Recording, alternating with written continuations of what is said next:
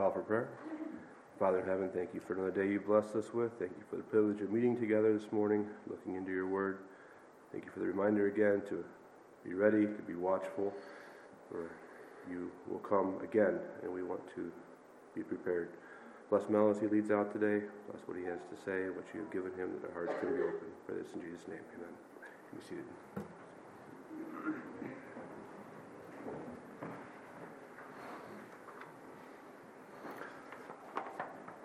Greetings in Jesus' name and welcome to each one this morning.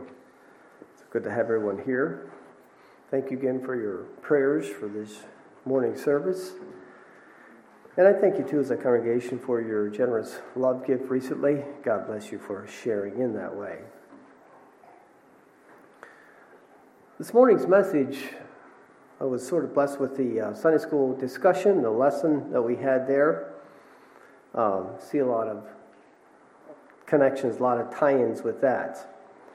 Out of the darkness comes from a phrase taken from 1 Peter 2.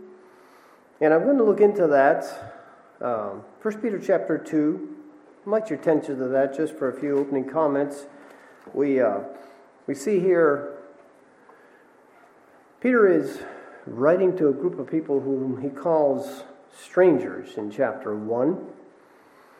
And I think. Um, he uses that term because these people were scattered through these various countries that he has mentioned here because of the persecution that they faced in their homeland. And he's reminding them of the inheritance that is theirs if they remain faithful to God's call on their life. And we see that they did not have an easy life. You look at chapter 1, verses 6 and 7, he talks about the, the uh, season of heaviness that they're in um, and the manifold temptations and the trial of your faith. So we get a, we get a pretty good picture of what they may have been going through. Very likely some severe persecution, even uses the word tried with fire. And, and I, I guess um, I had to when you think of the setting, and then, as we'll see in chapter 2, he, he makes some references to, well, for one thing, being uh, called out of darkness into his marvelous light, even in this type of environment or in this type of setting. I guess I found a lot of comfort in that. Let's read uh, 1 Peter 2, verses 1 to 12 for a setting. Wherefore, laying aside all malice and all guile and, all, and hypocrisies and enmities and all evil speakings, as newborn babes desire the sincere milk of the word, that ye may grow thereby. If so be ye have tasted that the Lord is gracious, to whom coming as unto a living stone, disallowed indeed of men, but chosen of God and precious. Ye also, as lively stones, are built up a spiritual house and holy priesthood to offer up spiritual sacrifices acceptable to God by Jesus Christ. Wherefore also it is contained in Scripture, Behold, I lay in Zion a chief cornerstone, elect, precious, and he that believeth on him shall not be confounded. Unto you therefore which believe he is precious, but unto them which be disobedient, the stone which the builders disallowed, the same is made the head of the corner. And a stone of stumbling and a rock of offense, even to them which stumble at the word, being disobedient, whereunto they also were appointed. But ye are a chosen generation, a royal priesthood, and holy nation, a peculiar people, that ye should show forth the praises of him who hath called you out of darkness into his marvelous light, which in time past were not a people, but now a people of God, which have had obtained mercy, but now have obtained mercy. Dear beloved, I beseech you, as strangers and pilgrims, Abstain from fleshly lusts which war against the soul, having a conversation honest among the Gentiles, that whereas they speak against you as evildoers, they may by your good works, which they shall behold, glorify God in the day of visitation. this is a bit of an unusual method for me. I've uh, done a few expository studies. Um, so I, this, is, this is an attempt to do that this morning on this particular portion of Scripture. So when, you, when I do that, obviously I have to limit it to a sizable study. So I am sort of breaking into the middle of this, as I gave a bit of an introduction just earlier about the setting here. Um, but as we think of this, um, you know, these people truly were called out of darkness into his marvelous light through the resurrection of Jesus Christ. And you'll see that too. After the resurrection of Jesus, the light truly did shine. God's plan of salvation was then complete, but if a person refused to accept it, he was still living in darkness. And uh, just for the setting, I'm going to go back to the first couple of the first five verses there in 1 Peter 1 uh, as, we, as we think of this. This is, this is Peter's greeting to these people. 1 Peter 1, verse 1 Peter, an apostle of Jesus Christ, to the strangers scattered throughout Pontus, Galatia, Cappadocia, Asia, and Bithynia elect according to the foreknowledge of God the Father through sanctification of the Spirit unto obedience and sprinkling of the blood of Jesus Christ. Grace be unto you and peace be multiplied. Blessed be the God and Father of our Lord Jesus Christ, which according to his abundant mercy hath begotten us again into a lively hope by the resurrection of Jesus Christ from the dead, to an inheritance incorruptible and undefiled, and that fadeth not away, reserved in heaven for you who are kept by the power of God through faith unto salvation, ready to be revealed in the last time.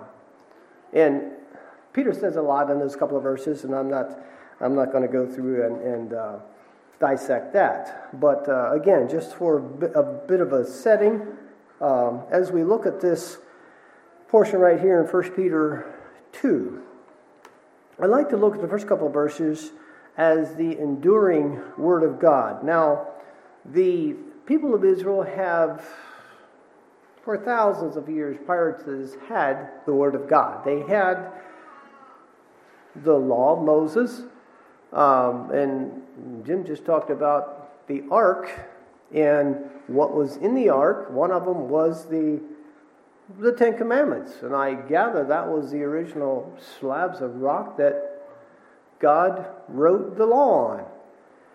I don't know how big these rocks were, but I'm sure there was a substantial amount of weight there physical weight, pounds. And um, so when you think of God writing it on a piece of rock, it doesn't just evaporate or dissolve or disappear or whatever very rapidly or very easily. So they were familiar with that concept the enduring Word of God. Notice also the first word in chapter 2 is wherefore. Wherefore, that refers to a previous thought, which we'll have to go back to the last of the, the, the previous chapter. When you look at the last couple of verses there in, in that, and I'm going to read that starting in verse 22 to 25. Seeing ye have purified your souls in obeying the truth of the Spirit unto unfeigned love of the brethren, See that ye love one another with a pure heart fervently, being born again, not of corruptible seed, but of incorruptible by the word of God, which liveth and abideth forever. For all flesh is as grass, and all the glory of man is a flower of grass. The grass withereth, and the flower thereof falleth away. But the word of God endureth forever. And this is the words which by the gospel is preached unto you.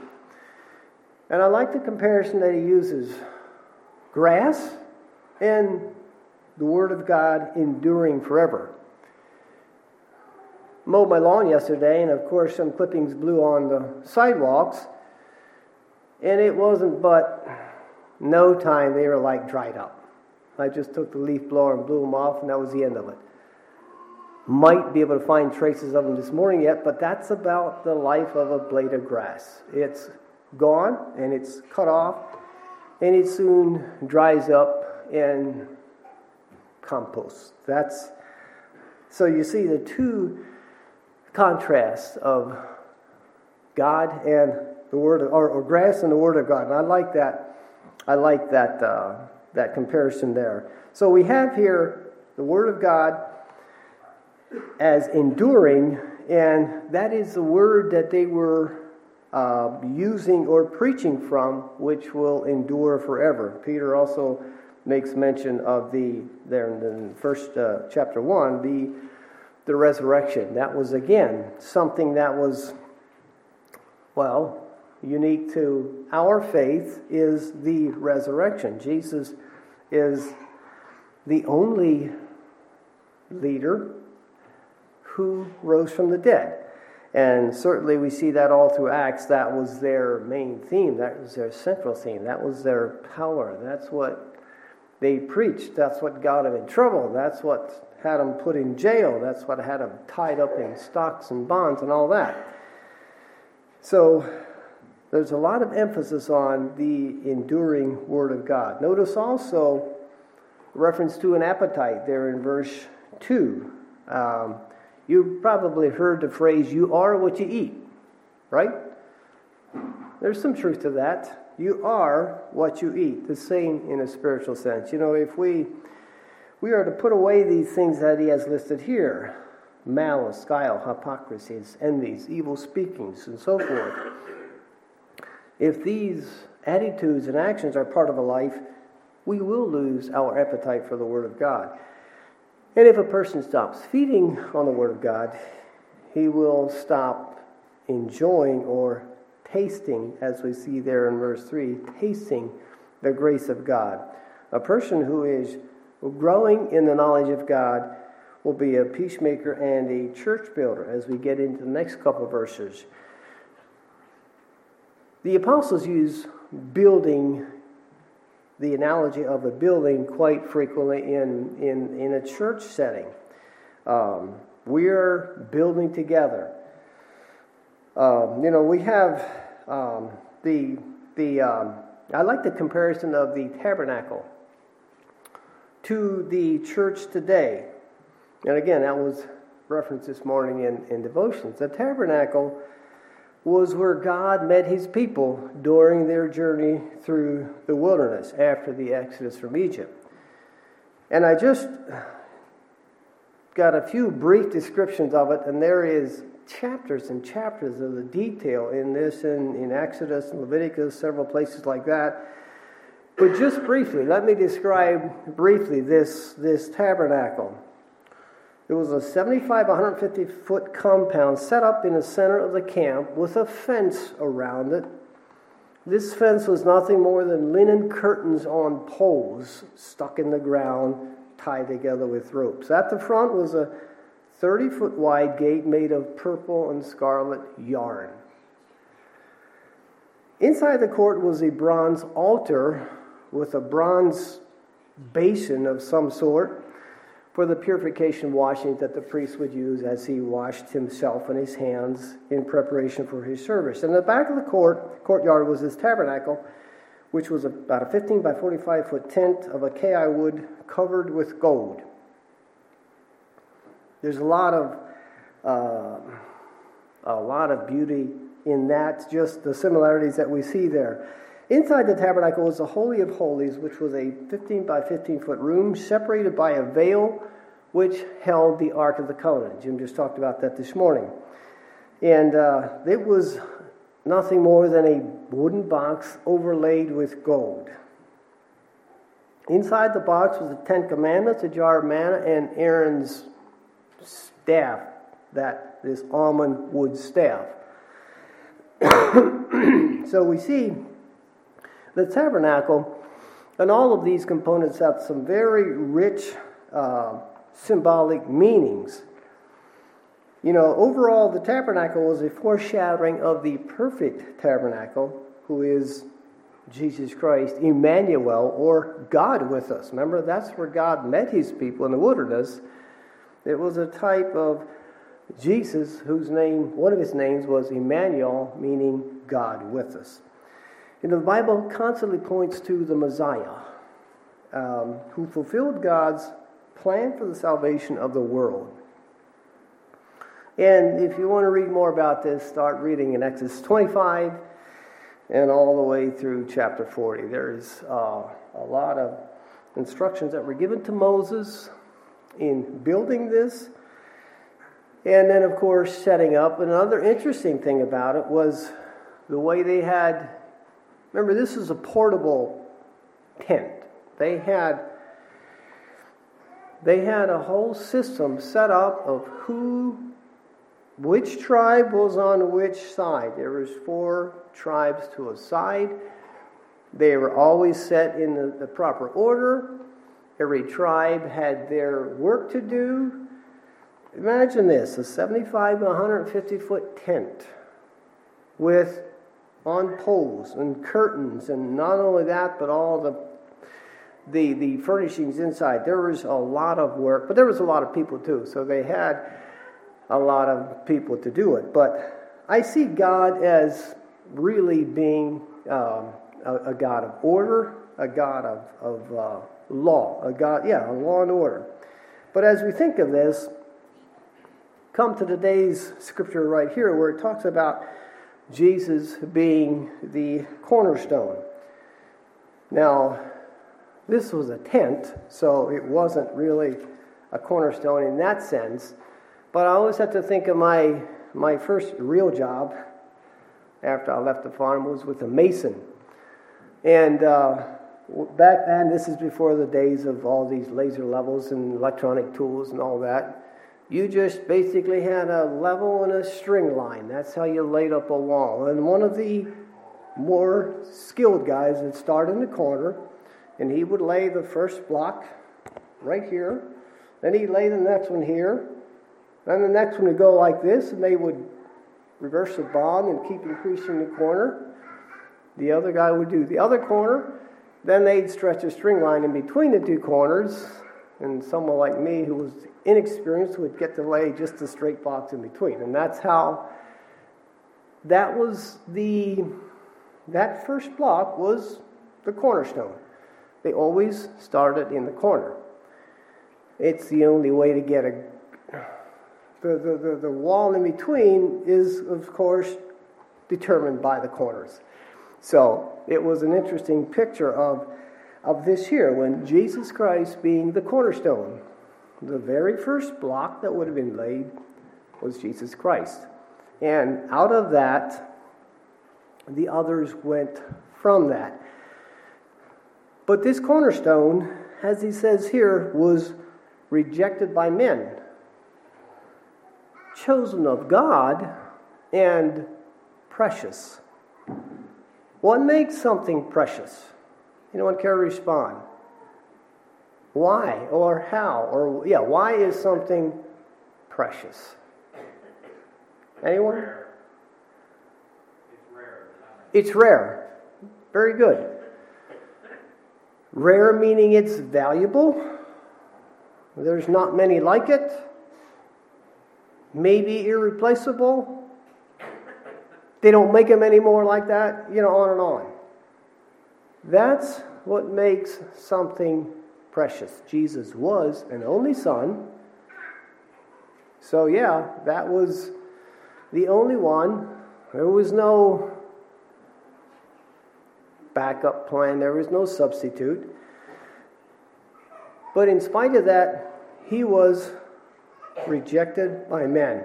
we also are like living stones building up this spiritual house. Living stones meaning contrasting that with the sacrifices that they give that they offered in the in, in the uh, tabernacle. The, the, the temple was or the sacrifice was slain and was gone. One use and that was it. The thought that comes out here is we are living sacrifices continually giving ourselves giving ourselves while alive not once and done but giving ourselves continually we are also a holy priesthood. Now, remember what I said earlier. This is the tabernacle is where God met his people. When God had something to give to Moses, some instructions to give to the people, he would have met him in the tabernacle. And then he came to the rest of the people through Moses. We are now individual priests. No longer do we need to go to the high priest to meet God. We, do, we, we go directly to God through Jesus Christ.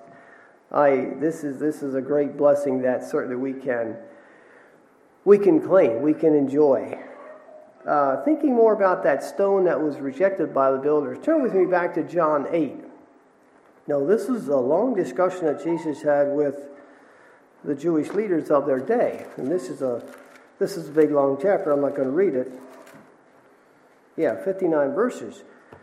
But he starts off by preaching himself as being the light of the world. And this raised a lot of questions in their mind. Verse 19, they ask him, Where is your father? Now, Jesus made reference to his father doing his will. Then they ask, Where is your father? And Jesus told them that ye neither know me nor my father. What a, an insult that may have been to them, because they knew his family, they knew his father, but Jesus was making reference to his heavenly father. They didn't make that connection. Quite a few other uh, questions that we have here in um, in verse verse 50, verse 25. Yeah, they asked him. Then said they unto him, Who art thou? You know, they they thought they knew who he was, and yet they had to ask him, Who are you? They were rejecting this cornerstone. Jesus himself being the light of the world, coming from the Father to them, they were asking him all these looked like obvious questions. You know, we talked about this morning in Sunday school those that will be taken like or surprised like a thief in the night are those who won't even be watching, aren't interested, have no clue in knowing what's going on. This, those will be taken by surprise, just like a thief in the night. Like these men here, they were totally closed to Jesus as being the light of the world. They were not seeing him as the cornerstone. He was a cornerstone that was being rejected. And even going on in later on in this chapter, verse 52, they accuse him of being demon possessed. And so you can see they completely missed it, were not at all open to that, even to the point of, of suggesting he's possessed with a demon. This was the stone that was rejected by the builders. The builders were supposedly, yeah, builders. In their day, it was the Jewish leaders in their, in their uh, community, and they rejected him. Being builders, you might say, completely missed it. But Jesus did say in Matthew 16, 18, I will build my church, and the gates of hell shall not prevail against it. I will build my church. Going back to 1 Peter 2, um, we are building together.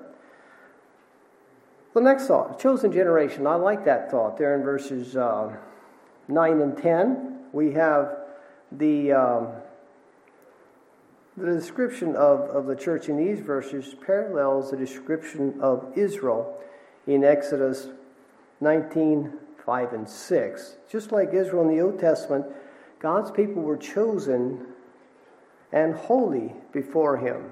He calls them here a chosen generation. You know, God chose Israel purely because of His love and His grace. He didn't choose them because they were bigger or a larger group than anyone else. He chose them because He loved them. God chose us because he loved us as well. John 15, in verse 16, Jesus, in that discussion with his disciples, just before he offered himself on the cross, he said, Ye have not chosen me, but I have chosen you, that you should go forth and bring forth fruit, and that your fruit remain. And then, of course, the end of the, the, the, the verse goes on. Uh, you know, we truly do serve a living God. And I had to think of that time when Elisha was challenging the prophets of Baal. 1 Kings 18. I'm going to turn to that briefly. Um, Elijah, I guess it is, was challenging the prophets of Baal to a sacrifice. And he had set a pretty high standard and offered them one altar and him and his and, and Jehovah God take the other and uh, gave them the choice of everything that they wanted kind of gave them all the advantages if you will and we see well i guess that starts here in verse 20 of 1 kings 18 where they were uh, they, they went through this whole thing and then they were waiting for this fire to come down from heaven and burn up this sacrifice. And there wasn't much happening. Time went on, hours drug on, and it not, not a lot happened. And um, so then, even, even at noon, there was still nothing happened. And uh, verse 26 it says, They leaped upon the altar that was made, and uh, Elijah, suggested maybe they need to cry louder. And uh, maybe he's sleeping, or maybe he's out taking a walk, maybe he's on a journey, and on and on. And it, and it says that they, verse 28, they cried aloud, cut themselves with knives till the blood gushed out from them. And you know when you when you compare God to the Old Testament with a lot of the heathen, the pagan gods, God truly is a loving God. God doesn't ask his people to treat themselves like that. I, we don't do that to earn God's favor. Cut ourselves, mutilate ourselves. God doesn't ask that of us. God is a loving God. But the pagan gods did. That was what, that was normal. That was typical. They would inflict this pain and discomfort on themselves to earn or to win their God's favor we truly do serve a loving God. And of course, I'm not going to get to spend a lot of time there, but as we see the end of the chapter, that, that God did show himself. He answered with fire from heaven, burned up the sacrifice, even the water that was used to soak down the, the sacrifice and the trench that was dug around it completely burned up everything. A chosen generation serving a loving God. Next thing I want to look at is uh, a holy nation. You know, um, as I said, God chose us. God chose Israel and us because He loved us. He called us a holy nation. We have been set apart exclusively by God. Our citizenship is in heaven. So we live by and obey heaven's laws and seek God and seek to please the Lord through that. Jesus said, If he loved me, keep my commandments. John 14, verse 15. A holy nation. We are the people of God. You know, before, before Christ in our life, we are under the power and rule of Satan. And that's what God called us out of a heavenly citizenship, or citizens of a, of a holy nation. But then after God's, after we accept God's offer, that gift, we are part of God's people and part of that holy nation that He calls us. So we have, we've been called out of darkness into His marvelous light that we should then show forth his praises. Now, thinking a little more on that, as you go back to, think back to the time in, well, even in, in Acts when the church was struggling with, with that. Do we keep these Old Testament laws and practices, or has that been replaced with grace? And if you know a little bit about the, the Old Testament laws, there was a lot of a lot of laws, a lot of overbearing, a lot of impossible things to keep, and yet that was required. And so when you think of the the light, if you will, that comes on in your mind, no, I don't have to keep that sacrifice. I don't have to live under the law Jesus is the perfect sacrifice. Jesus is the one sacrifice replacing all of the previous ones. Think about the deliverance from darkness into his marvelous light as we think about that.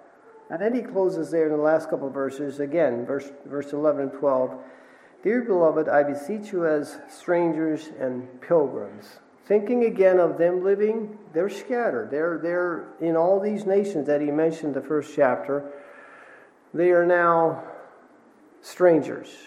They are living in a culture that doesn't accept them well.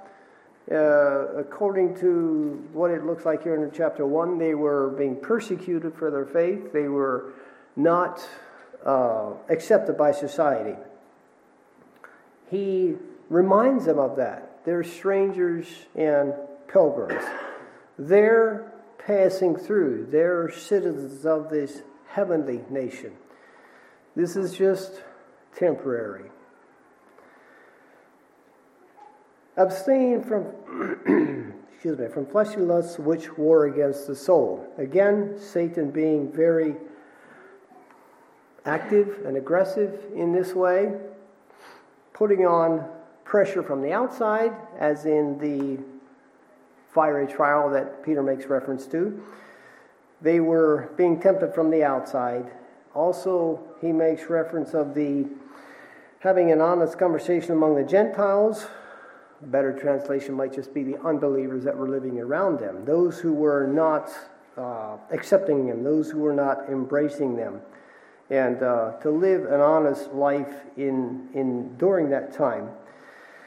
And that while you're living honestly, that they may, even though they speak of you as an evildoer, they may see your good works. And that last couple of that last phrase here in verse 12, glorify God in the day of visitation. So we can see that uh, certainly this really would have been a, um, as it were, a, a, light coming on in your mind, realizing that they truly can be part of this, um, this um, delivered out of this darkness and into His marvelous light. And, and I guess that's my prayer for us as well, that we too could again have a, uh, a renewed vision of this. The uh, the darkness that we've been delivered to and the, and the marvelous light that we can uh, that we can live in even today. Let's stand as we pray, and then remain standing for prayer. I'll ask Ken to lead us in a song. Shall we pray? We thank you, Lord, for this this uh, gift that you have given us. Thank you for delivering us out of this darkness and into your marvelous light.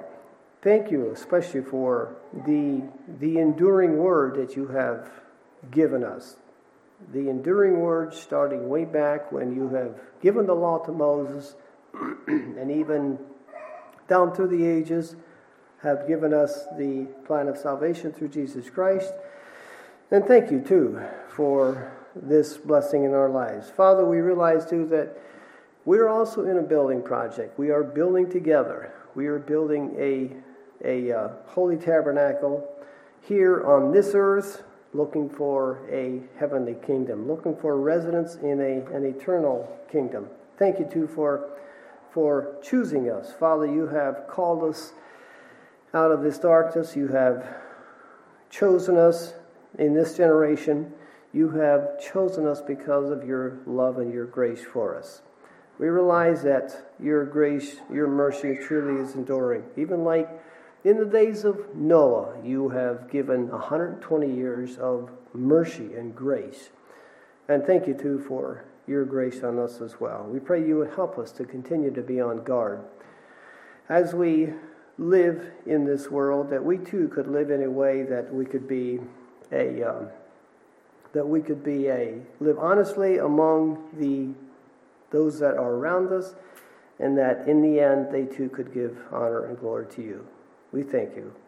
In Jesus' name, amen.